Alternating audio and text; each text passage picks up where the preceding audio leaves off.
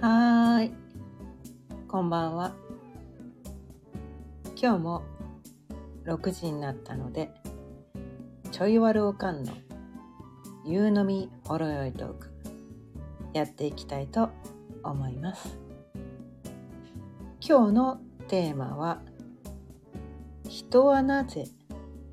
いけないことに惹かれてしまうのかというテーマでお伝えしていきたいと思います。改めましてこんばんは。かよねです。毎日夕方6時からだいたい15分前後その日のテーマを決めて気づきのヒントをお伝えしています。ということでね今日のテーマ。人はなぜけないことに惹かれてしまうのか。ということなんですが、うん、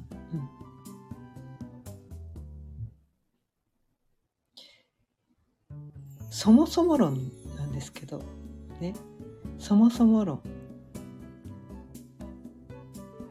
なぜそれがいけないことだと。されているのかとか。あとはね。本当はいけないことじゃないのに自分で勝手にそれがいけないことだと思い込んでることもあるんですよね。うん、自分の中でこれはやっちゃいけないみたいなこれは絶対ダメでしょみたいななんかそういうふうにして思い込んでることがあったりとかしてまあ世間一般の常識とかもありますよね。まあ法律でねこれやっちゃいけませんって決まってることももちろんあるよね。うんある。まあまあ善悪みたいな感じですよね。これはいいことこれはいけないことみたいなねこの善悪の基準みたいなのがねいろいろあるじゃないですか。世間一般の常識の中にもあるし自分のね個人が思い込んでる善悪の基準っていうのがあってこれこっからが先はいいけどあこっからここまではいいけどこっから先はダメみたいなねその線引きって人によって様々なんですよね。うん、人によって様々なんですよ。でまあ法律でダメだっていうことはまあ割とねみな皆さんが共通のいけないことだって思ってることかもしれないけどでもそれも突き詰めていくとそれって人間が勝手に決めたいけないことって、ね、人間が勝手に決めたことだよねと。この宇宙からダメだよって言われてることじゃないよねって話なんですよ。で宇宙からダメだよって言われることはそもそもそれができないはずなんですね。それが実行に移せないはずなんですよ。どんなに自分がやりたくてもどどうしてもそれが実行に移せないってことがこう宇宙がダメだよっていうこと 言ってることだと思って。それが実行にもし移せるんだとしたらそれは宇宙が許可をしてくれてることなんだよっていうふうにこれは私の個人的なあの考えなのでそれが正しいというつもりは毛頭ないんですが。そうなんじゃないかなって私は思ってるんですね。うん、それができてしまうんだったら宇宙はそれを許可しているんだよって。うん、でそれをいけないこととかねこれはいいことこれはいけないことって言ってるのはその人間独自の解釈だったり自分個人の解釈だったりしてこれはいけないって思ってるとかね。でもなんか私たち人間っていうのはそのいけないことに対してどうしようもなく惹かれてしまう生き物でもある。っていうのも私はとても深く感じてて、うん、いけないって分かってるのにやっちゃうことってありません？まあそれをねやらない。私はいけないことは絶対にしないって人も多分たくさんいるのかもしれないけど。私ねこのねいけないいけないことに対するこうなんていうのかな。まあ、世間一般でいけないと言われてることに対してやってみたいっていう気持ちがすごい出てくるね。ちょっとねちょっとねあのいたずらっ子な人だったりするんですよ。うん、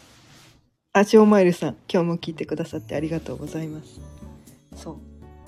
世間一般では言われてるけど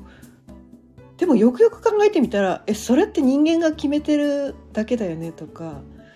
さすがに法律違反まではしないけど、うん、法律違反までねやっぱ警察に捕まりたくはないから法律違反まではしないけどみんなそれダメなんじゃないって言ってることを私ねあえてやってみたくなるっていうね。どうしてもそれやってやりたくなっちゃうんだよっていうね。すごいねちょっといたずらっ子ななんかそういう性質をすごく持ち合わせてる人間なので。あれ？音楽？あれ？ああ途切れた。あそうそうそうそうそう。そうしょうまりさん。背徳感。そうそうそう。そうなんです。まあいわゆるずる休みみたいな。ずる休みみたいなやつ。まあ会社に嘘をついたことはないんだけど親にはそういう感じであの親に嘘を嘘をついてるんじゃないけど何ていうのかな。まあ独身時代ね。独身時代。こういつものようにね会社に行くふりをして家を出て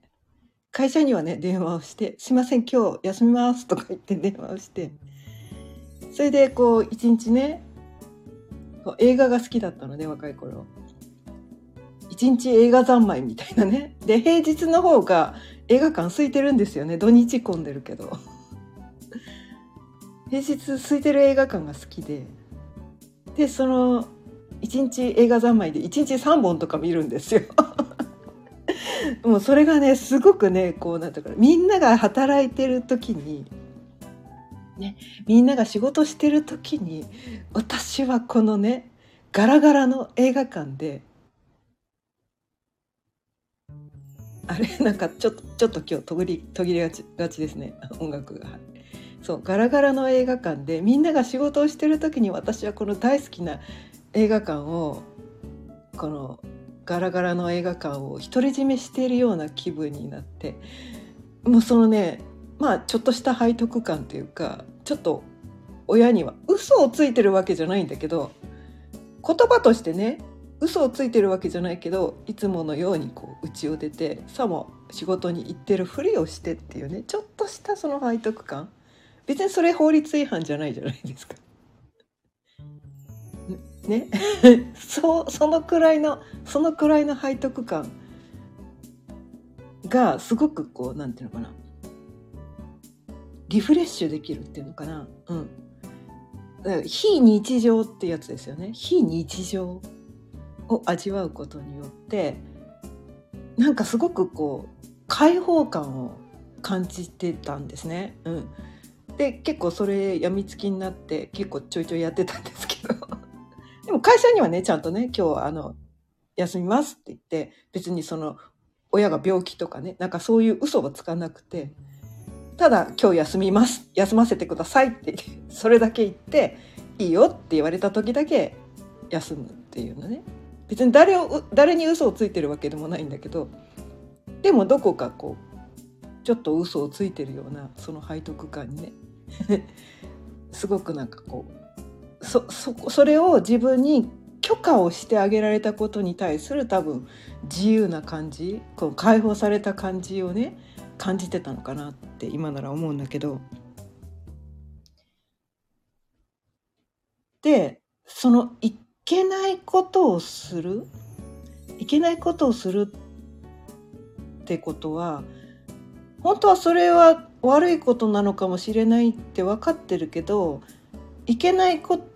と言われてること自分でもどこかいけないと思ってることをそれを自分にやらせてあげられるあげられたあげられるあげられたっていうことに対してものすごい解放感を私たちは感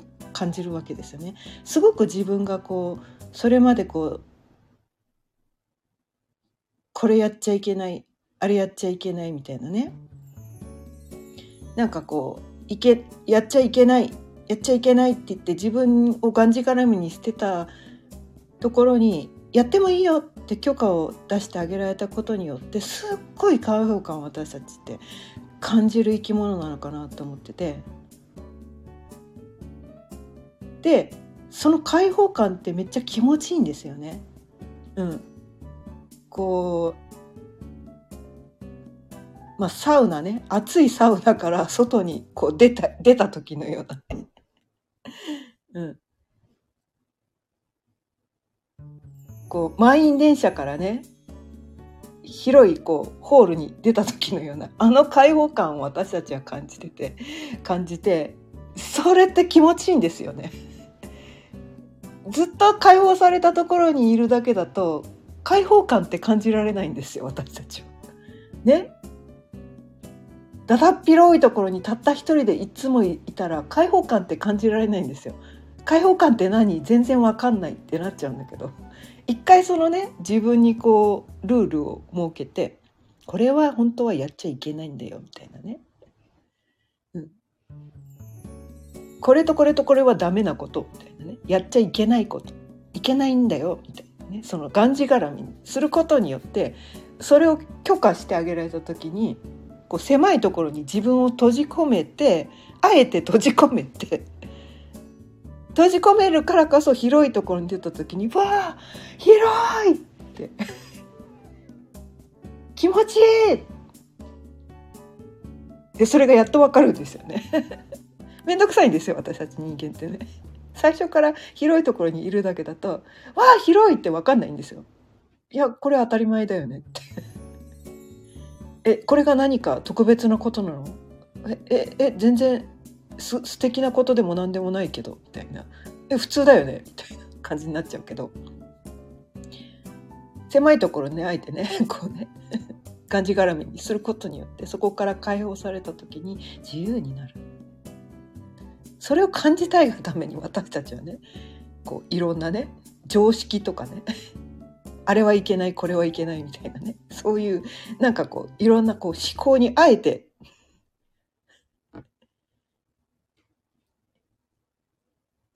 いいろんな思考にあえて自分でとらわれてみるっていうそういう面倒くさいことをね一回やってみるっていう、まあ、そういう道筋を得て。でそこでそのいけないことを少しずつねいけないと自分が勝手に思い込んでることを少しずつね自分にこうやらせてあげてねそこでやったことによってなんかこう世界が広がるわけですよ。今までダメだと思ってたけどやってみたらなんか全然自分が勝手にダメだと思ってただけでダメなことでもいけないことでもなかったじゃんみたいなねななんでダメだって思ってたんだろうみたいなね。世界って全然もっと優しかった。自分で自分に厳しくしてただけなんだみたいなね。なんかそういうことをに気づいたりとかして、うん、でそれをそこに気づかせるために私たちはそのいけないことに惹かれてしまう。どうしようもなく惹かれてしまうっていうねなんかそういう自分の中にそれって自分でコントロールしてそのいけいけないことに惹かれるように自分で仕向けてるわけじゃないんですよ。それって自動的に自分の中にその熱感覚みたいな感じでふつふつと湧いてくることだと思うんですね。うん、これって本当はやっちゃいけないのかもしれないけどなんかやってみたくてたまらないみたいな。やってみたらどうなっちゃうんだろうとかこんなことやっちゃったら私どうなっちゃうんだろうとか。でもなんか気になってしょうがない。気になってしょうがない。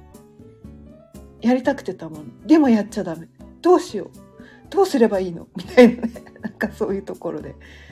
もうそれ怒ってきてるんだよね。その感覚怒ってきてるんだったらもうそれやれってことなのかなって私思ってて。まあ犯罪はダメですよ。犯罪はダメです。犯罪はダメです。あの法律違反は起こしちゃダメです。それ以外ね。それ以外。それ以外はそれがあなたの中に湧き起こってきたんだったらやってみればっていうのをね提唱したいです。それをやってみたことで何が起こっても私は何の責任も取れませんけど。でもねうん私は常日頃思ってることはこう明日もし死ぬとしてねあれやってみたかったんだけどやらないままその死の瞬間を迎えたらああやればよかった。もうどうなってもいいからあれやってみればよかった。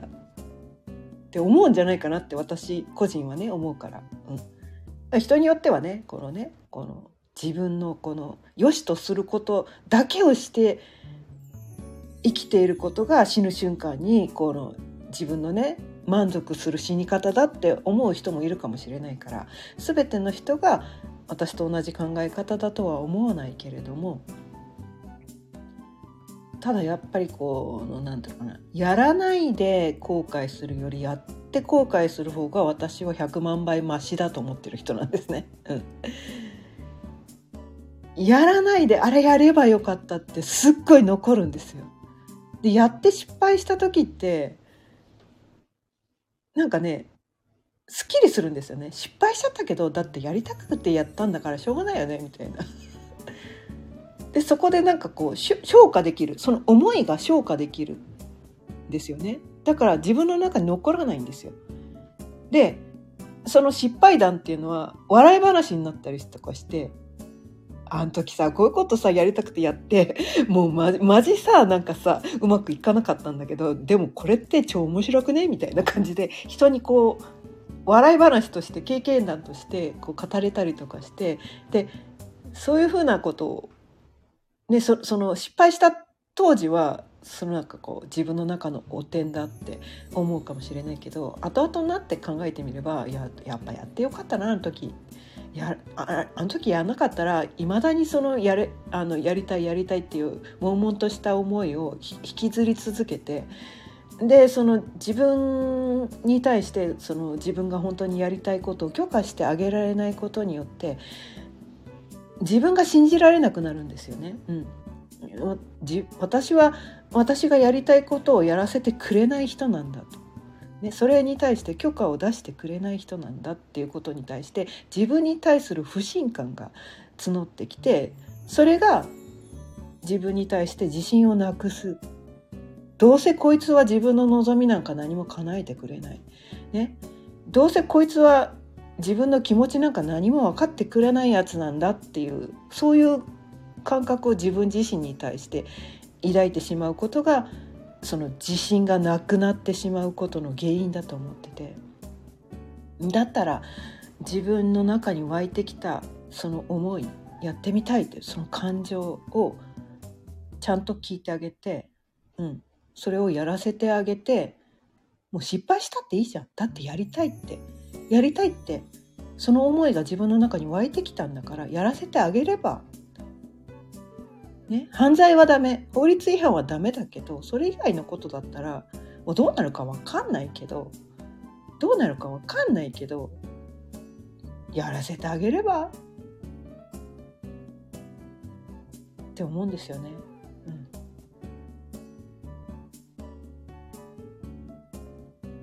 だってどうしようもなくそのいいけないと自分が思い込んでることに対してどうしようもなく惹かれてるんでしょ？それやりたいってことだよね。やりたいんだったらやれば。まあ私がねそれがねずっと何十年もねできなくてやりたいと思ってたことが何十年もできなくてもんもんもんもんと何十年もその思いを抱え続けてそれを実行に移して